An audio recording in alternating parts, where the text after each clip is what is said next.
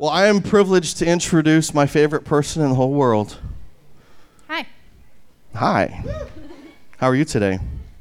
I'm great. She's not only my favorite person, but she is my favorite chick preacher, which is awesome because you know, there, you know, Christine Caine's awesome, Lisa Bevere's awesome, but I'm serious. If I had to listen to one, if I, you know, just had one chick preacher to listen to, it would be you. And she looks stunning today, doesn't Thank she? you. Awesome. Okay, I'm going to get myself off the stage before I get myself You're in more taking my trouble. time. I'm taking your time. Everyone knows I'm the time stickler for the time. Get off the stage. You've used all your time. no, I don't really say that. But when they call me and say, Can I have 10 extra minutes? No. If you can say it in 35 minutes, if you can say it, if you need 45 minutes, you can say it in 35 minutes. Anyway, um.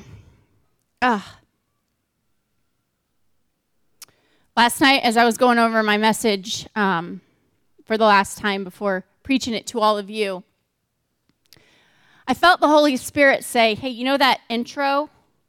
That well crafted intro? Everyone who preaches knows that the intro is the hardest part, right? Because, like, you want to nail it.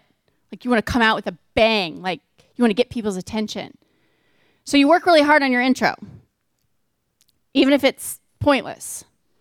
And Last night I felt the Holy Spirit say, hey, that first page, your intro, get rid of it. And I was like, really?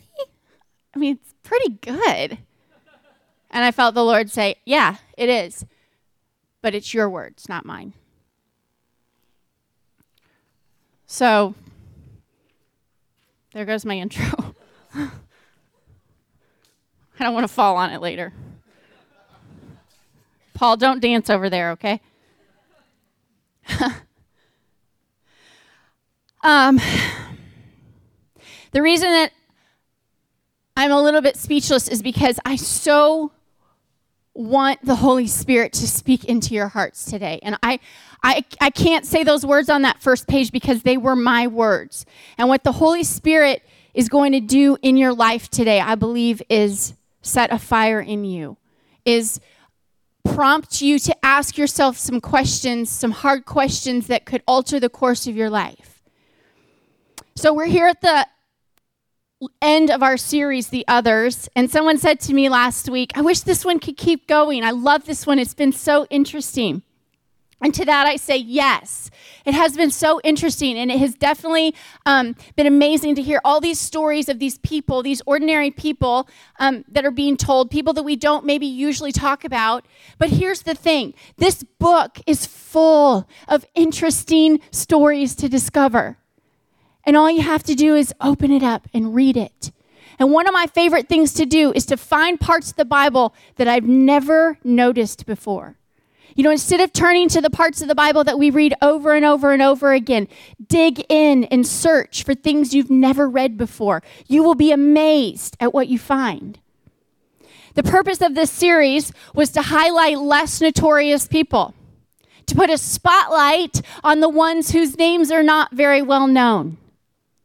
This is actually one of my favorite things to do in life is to find the people who don't have a spotlight, who don't have a stage and to make them known.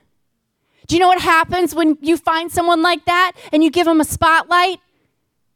They just come alive. They get lit up. They're like, "Oh, this is what it feels like to be known."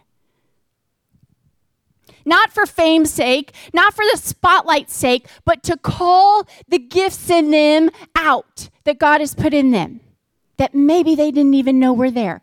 I had more than one leader do that for me in my life. Say, Heather, I see this in you. Here, here's a little spotlight.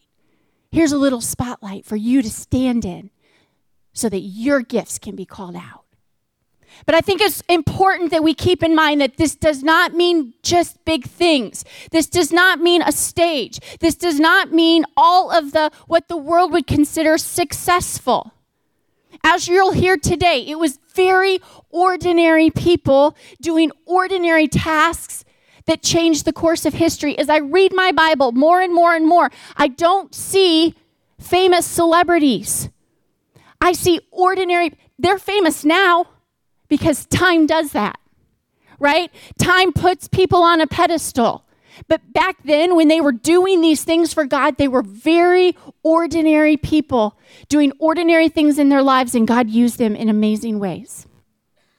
Some of you know that my sister Heidi and I have a podcast, and every single week on our podcast, we talk about how ordinary is extraordinary. Have you heard us say that? Some of you have. And we make a point of recognizing the ordinary things in our lives. Here's the thing when we begin to look at those ordinary things through an extraordinary lens, everything changes. And by everything, I mean your heart changes.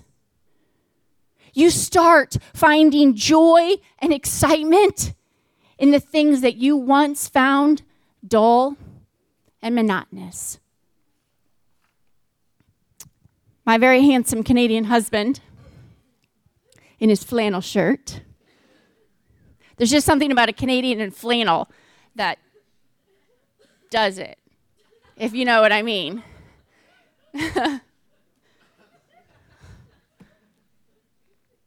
we offer a marriage session right after church today. No. Anyway, he started traveling for work when our son was one year old, so 10 years ago. For the first two years, when he would leave, I would hit the pause button on my life. I would go into survival mode, just waiting for him to come back so I could once again hit the play button on my life. I wasn't seeing the extraordinary in my very ordinary situation. But after two years of hitting the pause, buzz, button, and quite frankly, after two years of sulking while he was gone, the Holy Spirit finally got through to me it wasn't that the Holy Spirit wasn't speaking all of this time, it's that I wasn't listening. My own voice about, oh, poor me, was drowning out the voice of the Holy Spirit. I think that happens a lot. Our own voice, our own self pity drowns out the voice of the Holy Spirit, and we stay in the miserable situation that we think we're in. But I finally began to listen to the Holy Spirit and I began to see the blessing of Chris's travel schedule. Here are some of those blessings. He was so fulfilled in this. My husband went to Russia for six months when he was 15 years old. He has serious wanderlust in him. Like, I'm talking crazy, right? And this was filling a need in him. He is my number one person. And so this should have been a big old check mark in the blessing side for me because it blessed him. Part of his travel took him up to his very awesome hometown of Calgary, Alberta, where his family lived. And work paid for it. We couldn't afford to fly up there very often. It was expensive to fly four people up there.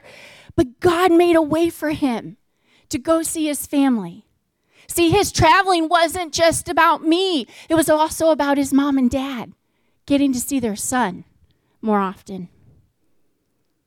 Check in the blessing box. I didn't have to cook as much. The kids and I were totally happy with cereal and eggs. Check in the blessing box. Sometimes we get to go with him. Check. I have a little bit of wanderlust as well, so that helped. I, sorry, babe, got to sleep alone sometimes. I love to sleep with you, but there's something about a big king size bed, sleeping in it all by yourself, that every once in a while is a blessing. Do you hear what I'm saying? The blessings, when I begin to notice them, far outweighed the negatives that I was sitting in and wallowing in. The difference is that I started to focus and highlight the blessings instead of the hardships in my situation. The situation didn't change. My husband, 10 years later, is still traveling even more now than he did then. But my heart changed. So, the four stories that I'm going to tell you today are of four ordinary women who did extraordinary acts, who did ordinary acts that had extraordinary results.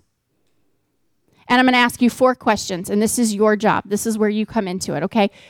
Please write these down. If you write nothing else down, get your phone out, take notes, take a picture of them when they come up on the screen. I don't care how you do it.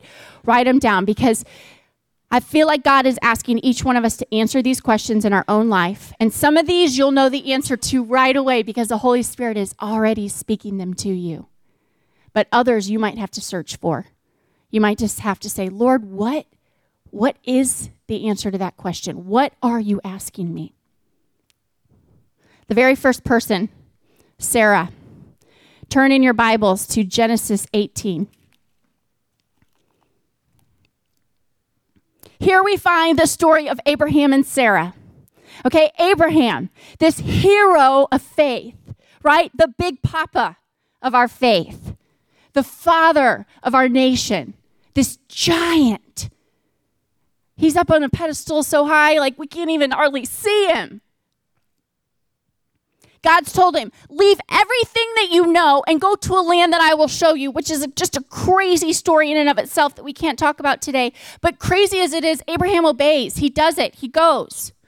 And God takes him to this land of Canaan, from Midian to Canaan. And God then makes this outrageous promise to him. And he says, I'm going to give you descendants that are as many as the stars which is kind of hilarious because Sarah and Abraham are getting up there in age and they don't have any children yet. And then there's Sarah. And she knows about this promise of God to them.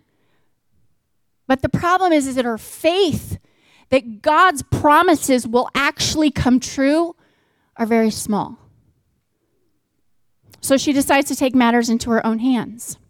She says, Hey, Abraham, why don't you go sleep with my maid?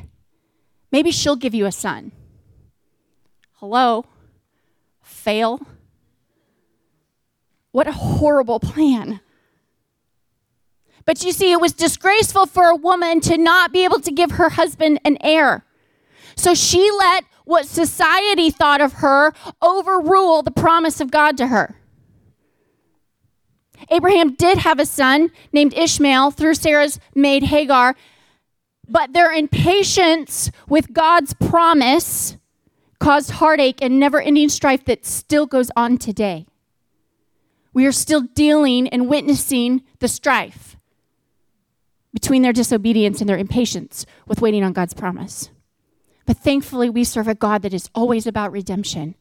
Man, if there's one word that I've been hearing God say over and over and over, it's that I am a God of redemption. And Sarah's story does not end there. Sarah's story does not end with her disobedience. Sarah's story ends with God's promise coming true.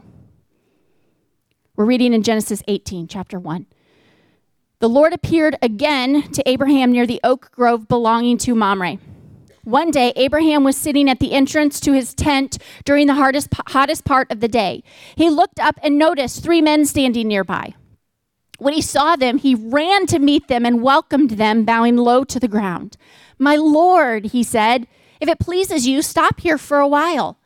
Rest in the shade of this tree while water is brought to wash your feet.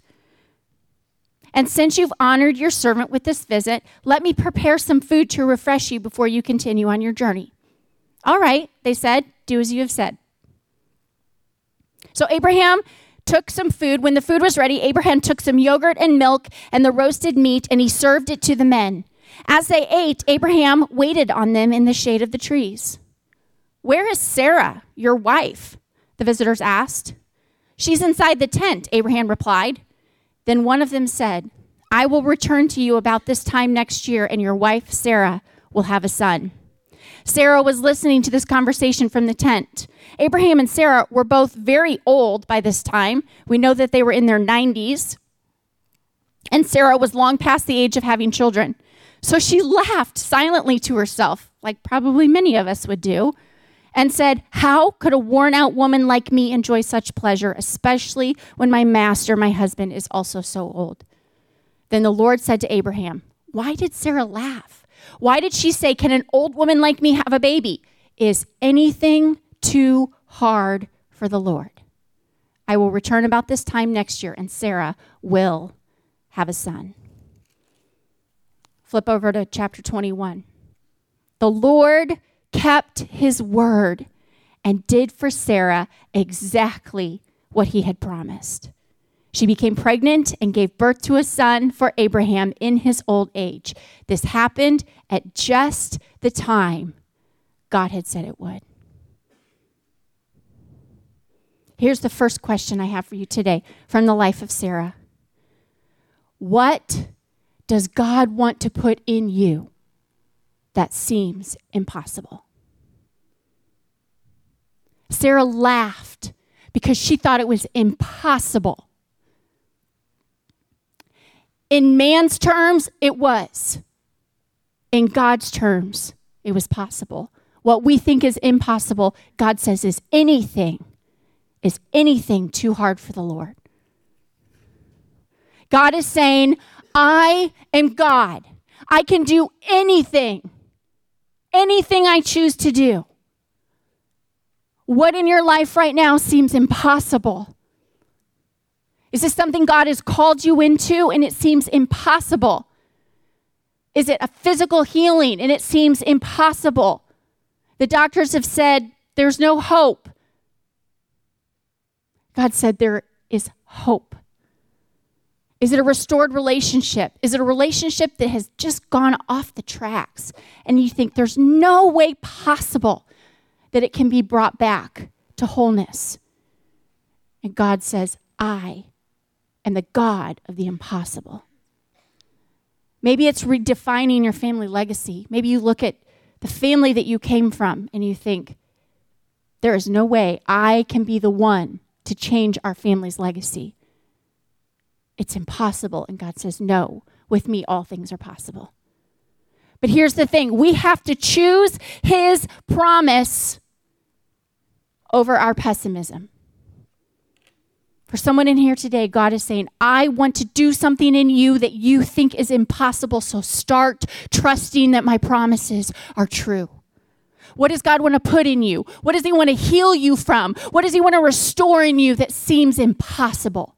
Start believing that His promises make it possible. Now we're going to fast forward some 500 years from the time of Abraham and Sarah. And we find the descendants of Abraham and Sarah in Egypt, and they all live in Egypt. God has been faithful to his promises, so much so that their descendants are now a huge number. So big of a number that Pharaoh, the king in Egypt, is worried about them. He says they're getting too big, there's too many of them, they're too strong. Turn with me to the book of Exodus. Exodus chapter 1. Pharaoh says, Look, the people of Israel now outnumber us. Think about that. God took this little remnant of people when one man, when Joseph came to Egypt, and now the Hebrews outnumber the Egyptians. Look what God can do. Look at the army that God can create. They are stronger than we are. We must make a plan to keep them from growing even more. If we don't and war breaks out, they will join our enemies and fight against us, then they will escape our country. So the Egyptians made the Israelites their slaves. They appointed brutal slave drivers over them, hoping to wear them down with crushing labor. They forced them to build the cities, but more and more Egyptians oppressed them. The more the Egyptians oppressed them, the more the Israelites multiplied and spread. And the more alarmed the Egyptians became. So the Egyptians worked the people of Israel without mercy.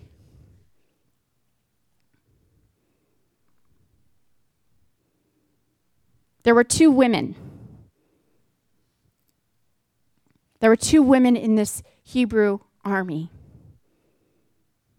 Their names were Shifra and Puah.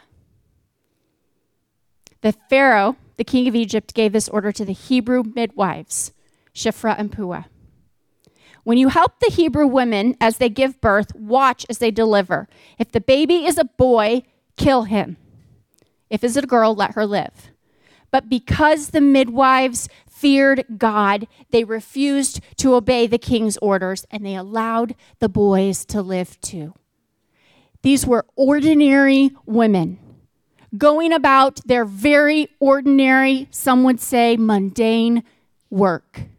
But they feared God and they obeyed Him instead of the evil king. Their work was not flashy, it wasn't celebrated, but through their work, and more importantly, through their obedience, God used them to significantly alter the lives and the lineage of the Hebrew people. You see, Israel's future was dependent on the wisdom of Shifra and Puah. Do you know who was born during that exact time? Moses. Do you know whose life was spared because of their act of obedience? the man who would come back and set those people free. The Bible says in chapter 2 of Exodus, about this time, a man and a woman from the tribe of Levi got married. The woman became pregnant and gave birth to a son. That was Moses. Here's what's the most amazing part to me about these women.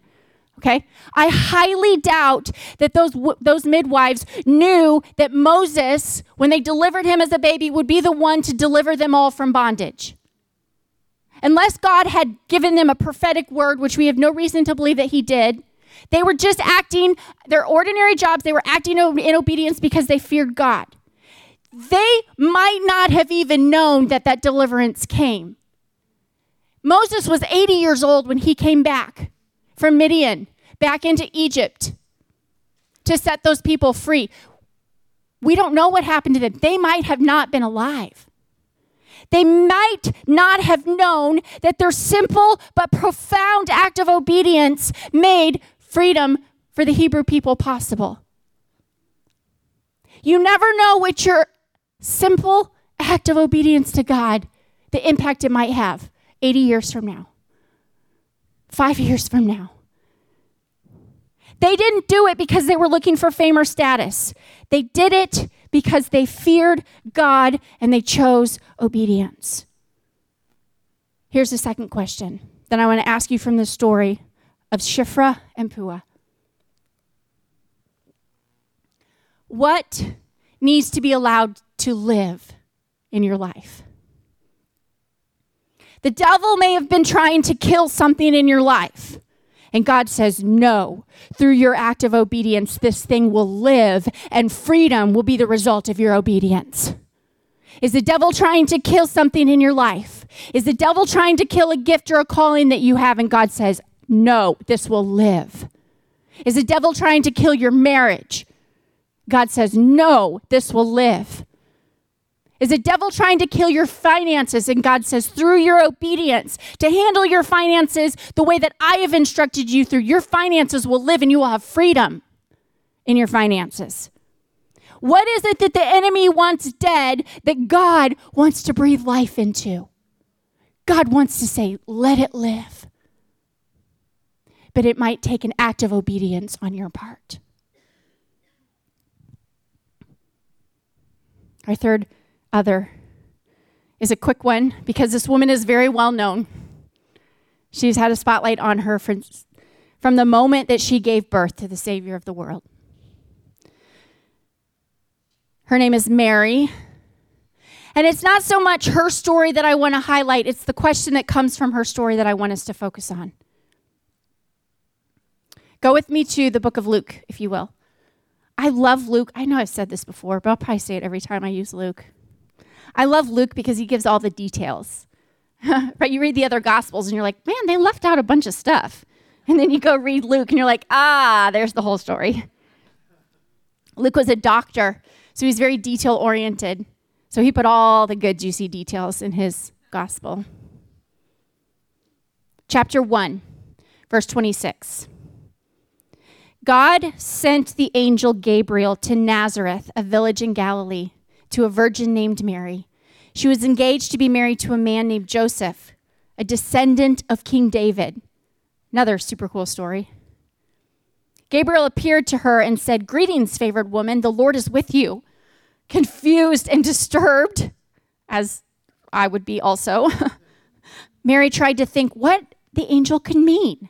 Don't be afraid, Mary, the angel told her, for you have found favor with God. You will conceive and give birth to a son, and you will name him Jesus. He will be very great, and he will be called the Son of the Most High. And the Lord God will give him the throne of his ancestor David, and he will reign over Israel forever. His kingdom will never end. Mary asked the angel, How can this happen? I am a virgin. The angel replied, The Holy Spirit will come upon you, and the power of the Most High will overshadow you. So the baby will be, that will be born will be holy, and he will be called the Son of God. Then Mary visits her cousin Elizabeth. And then Mary sings this amazing song of praise. I don't know how I missed this. I read it, but I missed this. I can't read it to you all today for time's sake, but the condition of her heart was made so abundantly clear. Here is Mary in this humiliating position. She must have felt so very alone. The world looks at her, unmarried, pregnant, and they see failure. They see supposed sin. But she doesn't let that define her. Instead, she offers this song of praise to the Lord. How my soul praises the Lord. How my spirit rejoices in God, my Savior. Instead, she trusts God and she praises Him. Luke chapter 2. There was a census at that time, and because Joseph Joseph was a descendant of King David, he had to go to Bethlehem in Judea, David's ancient hometown. He traveled there from the village of Nazareth in Galilee. He took with him Mary, his fiancee, who was now obviously pregnant. We all know what that means, right? There's that time when you're like, ah, I probably shouldn't ask. I'm not really sure. And then there's that other time you're like, oh, yeah, when, is, when are you due? Mary was obviously pregnant. While they were there, the time came for her baby to be born she gave birth to her first son, a child, a son. Here's my point Mary carried around inside of her and then gave birth to Jesus, who saved the world. For Jesus to fulfill the Father's plan for him here on earth, a plan for Jesus to die a horrific death, and in doing so be the sacrifice needed for the sins of all mankind, Mary had to first give birth to him. A birth had to take place. Here's my third question What has God put inside of you that needs to be birthed so that others may have freedom? God has put gifts and talents and ideas and purpose inside of every single one of us very ordinary people. No matter how ordinary you feel, God has put something inside of every single one of you. But some of you are walking around and you're 15 months pregnant. Some of you are walking around and you're five years pregnant. Some of you are walking around carrying inside of you what God wants to bring out of you so that your gift can be used to bring Him glory and others freedom. Is it a gift of leadership? You're carrying it around, and God says, birth it, use it. Is it a gift of teaching? Is it a gift of helping people with their finances? Is it a gift of hospitality? God says, You have this home, your doors are closed. Birth it, open your doors and bring people in. Is it a creative gift? What is it that God has put in you that you need to birth so that others can have freedom? Just like babies, every gift every gift has a due date. Okay, if a baby is born too early, life is hard to sustain. The baby needs, lot, baby needs lots of extra help and it needs machines. And thankfully, today we have those things and uh, medical miracles that, that's amazing. But sometimes, if born too early, life cannot be sustained. When we rush God, when we try to take matters into our own hands, when we try to use something that He's put on us that's still cooking. if I'm going with the birth analogy, we're going to go all the way. Not all the way, don't worry. The same is true with the gifts and talents that God's put in us. When we force something instead of trusting God for His timing, the thing may die. Or we may drag it along, but it won't be healthy. But if a baby is born too late, the mother carrying that baby, and let's be honest, everyone else around her is miserable. She's burdened. It's a heavy weight. I ran into someone the other day and they were like 11 days overdue. I didn't even know they let that happen these days. And she was miserable. It's time to ask yourself Am I carrying around something that God has put in me that no one else is getting to be a part of? Who gets to hold that baby when the mom is still carrying it in her belly? Just the mom. Who gets to hold that baby when that baby is born? Who gets to be a part of the joy and the life Everybody else does too.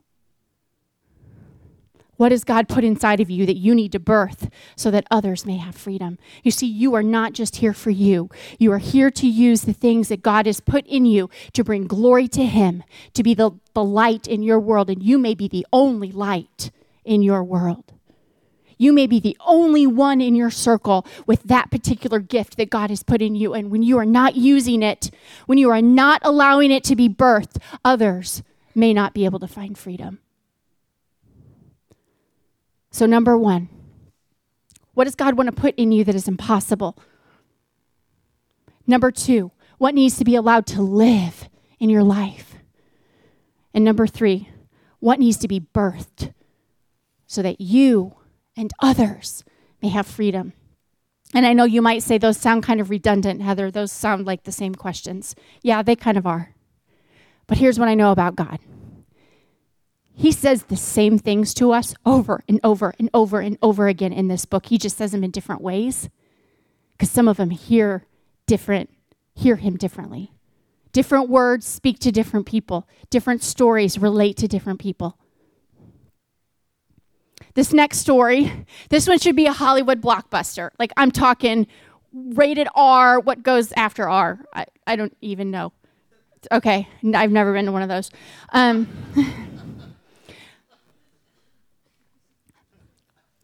I bet many of you have never even heard this woman's name. Sometimes I read my Bible and I think, how are these things even real? Like how how could that have even have happened? Uh, this is one of those. To find this story, we're going to go back to the Old Testament to the book of Judges, chapter 4. I'm actually going to read to you the content of the book of Judges. If you don't know in your Bibles, well, at least in my Bible, in most Bibles, there's a section right before the chapter starts called content, and it's super cool. Like, it's like taking a snapshot of the whole book. And I just, I love to read that part of my Bible. So if you've never read that, go read those. Super cool. The book of Judges. Often, the greatest heroes appear in the midst of the worst chaos and confusion. This is true in the book of Judges, where true heroes and heroines are called upon repeatedly to save the day after the people of God had fallen into sin. After Joshua's armies conquered Canaan, we're talking walls of Jericho, promised land, all of that happened. The 12 tribes of Israel settled their allotted portions of land. They had no earthly king because God was to serve as their king. Kind of sounds like this church a little bit. We have no pastor. But this required that the people follow and obey God. Listen to this a situation that rarely existed during this period. The people soon became unfaithful to God and practiced their pagan neighbors' ways. To punish their disobedience, God allowed the Israelite neighbors to oppress them. The Israelites repented and asked God to rescue them, and He'd raise up various leaders among them to drive out the enemy. These leaders were known as judges. They not only defeated their enemies and drove them from the land, but they turned the Israelites' hearts back to God. They were warriors and they turned the people's hearts back to God, which is so cool. But time after time, soon after the people were delivered from their oppressive neighbors, they lost their zeal for God and this cycle began again. One of those judges during this time was a woman named Deborah. She is not the main character in our story right now, but she definitely needs a shout out. She was the only woman judge in this whole time, and she was a powerhouse for God. Her story is one of my favorites in the whole Bible. She was just a go get it done kind of woman, but she always pointed people back to God. It's during her time as judge that we find this story. So the Israelites are in this cycle of sin. Okay, they're turning away from God, and God is allowing their enemies to come and oppress them and attack them. And then they're freaking out, We're sorry, God, come help us. And God, in His mercy, comes and helps them. And this is happening over and over and over and over again. One such enemy was this Canaanite king named Jabin. And Jabin had a commander of his army that his name was Sisera. And the Bible says that Sisera made it his life goal to ruthlessly oppress the Hebrew people, the Israelite people, for 20 years. For 20 years, this had been going on. He was oppressing them. Finally, the people got tired enough and they call out to God God, help us, save us from this oppression. It says, God heard their cries for help, and in his mercy, in God's great mercy, He sent them help yet again. This time, the help came in the form of the wise judge, Deborah. God gave her a plan, which she gave to a trusted warrior named Barak. And long story short, the Canaanites and the Israelites go, Israelites go to fight it out. Okay, and God has said, I will defeat the Canaanites. I will give you this victory. So they go to fight it out, and God throws all of Sisera's army into this chaos. There says their chariots got stuck in the mud and it was just this, this chaotic mess. And the israelites were able to defeat sisera's army. It says not a single one was left. Not a single one was left. But sisera the commander of the army he escapes and this is where we find the story of our other. Read with me in judges chapter 4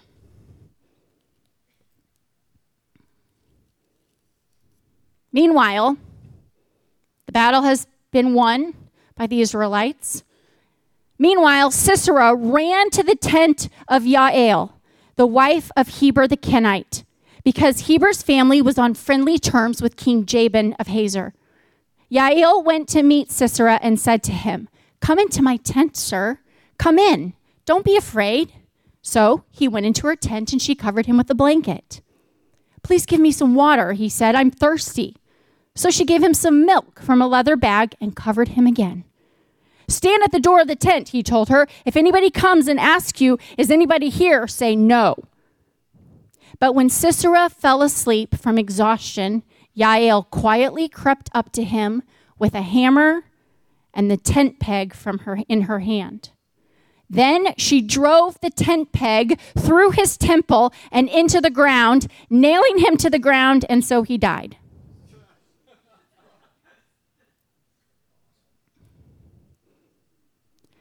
When Barak came looking for Sisera, Jael went out to meet him and said, Come, I will show you the man you are looking for. So he followed her into the tent and found Sisera laying there dead with the tent peg through his temple. We know from other passages in the Bible that she also cut his head off, but left it nailed to the floor. Right?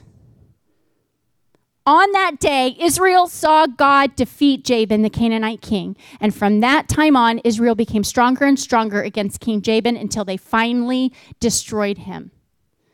Jael was not an Israelite. In fact, it says that her people were on good t- terms with King Jabin, which is probably why Sisera thought he was safe going into her tent, that he would be protected there. But you have to understand that all of these tribes of people lived near each other.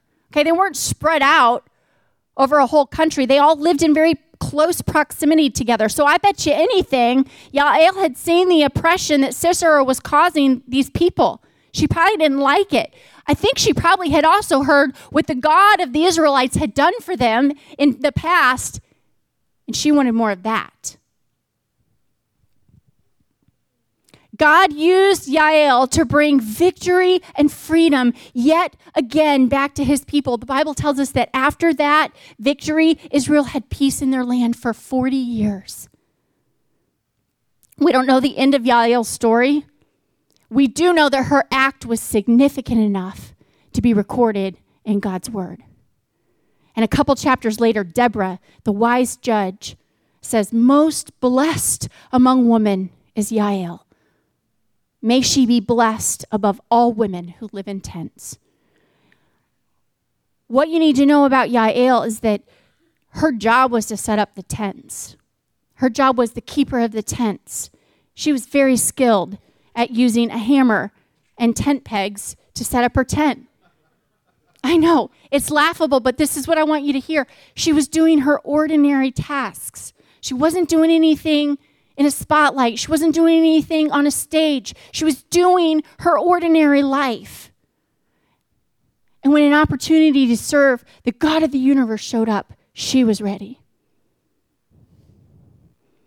By killing Sisera, who was an oppressor of God's people and therefore an enemy of God, by putting him to death, she helped the Israelites finally have peace. So here's my fourth question for you What needs to be put to death in your life for you to have peace. Let's be very clear. I am not suggesting you go out and kill someone. I'm talking about unrepented sin in your life that is keeping you from God. I'm talking about a bad habit that needs to be put to death. I'm talking about chronic complaining and negativity and whining that needs to die so you can have peace and freedom. I'm talking about addictions. Do you know that addictions are not just a problem for people who do drugs? An addiction can be Netflix, social media, keeping a perfect house. An addiction can be needing the approval of other people. An addiction is anything that you see you do more often, you see as more important than the need for being obedient to God.